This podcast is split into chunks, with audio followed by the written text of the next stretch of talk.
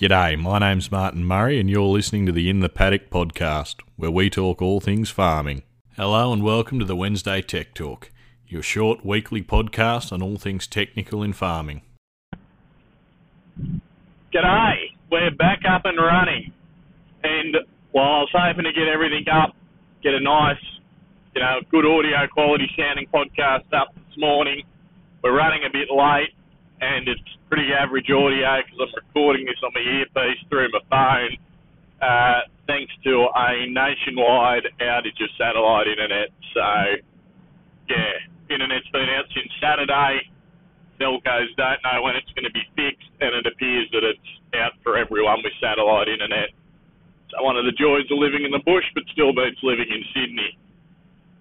Now, my harvest is over, and like a lot of you, I reckon your harvests are over too, and they're not. They're probably just beginning and hopefully uh, all smooth sailing. They'll be over shortly. Grain will be in the silo and money in the bank. Now that we're there, it's important to remember our stubbles. We're in the business of converting moisture into grain. And one of the ways we do that is maintaining a good fallow efficiency. And the best way to do that is through good ground cover and good weed control. So we've had a lot of good crops. We've got a lot of big stubble. And what we really want to do is we want to maintain that stubble. Personally, I really don't like working stubble. I don't like burning. Slashing and mulching to a degree, I, I'm pretty good with. I think that leaves a nice, even layer on the ground, depending on how it's done.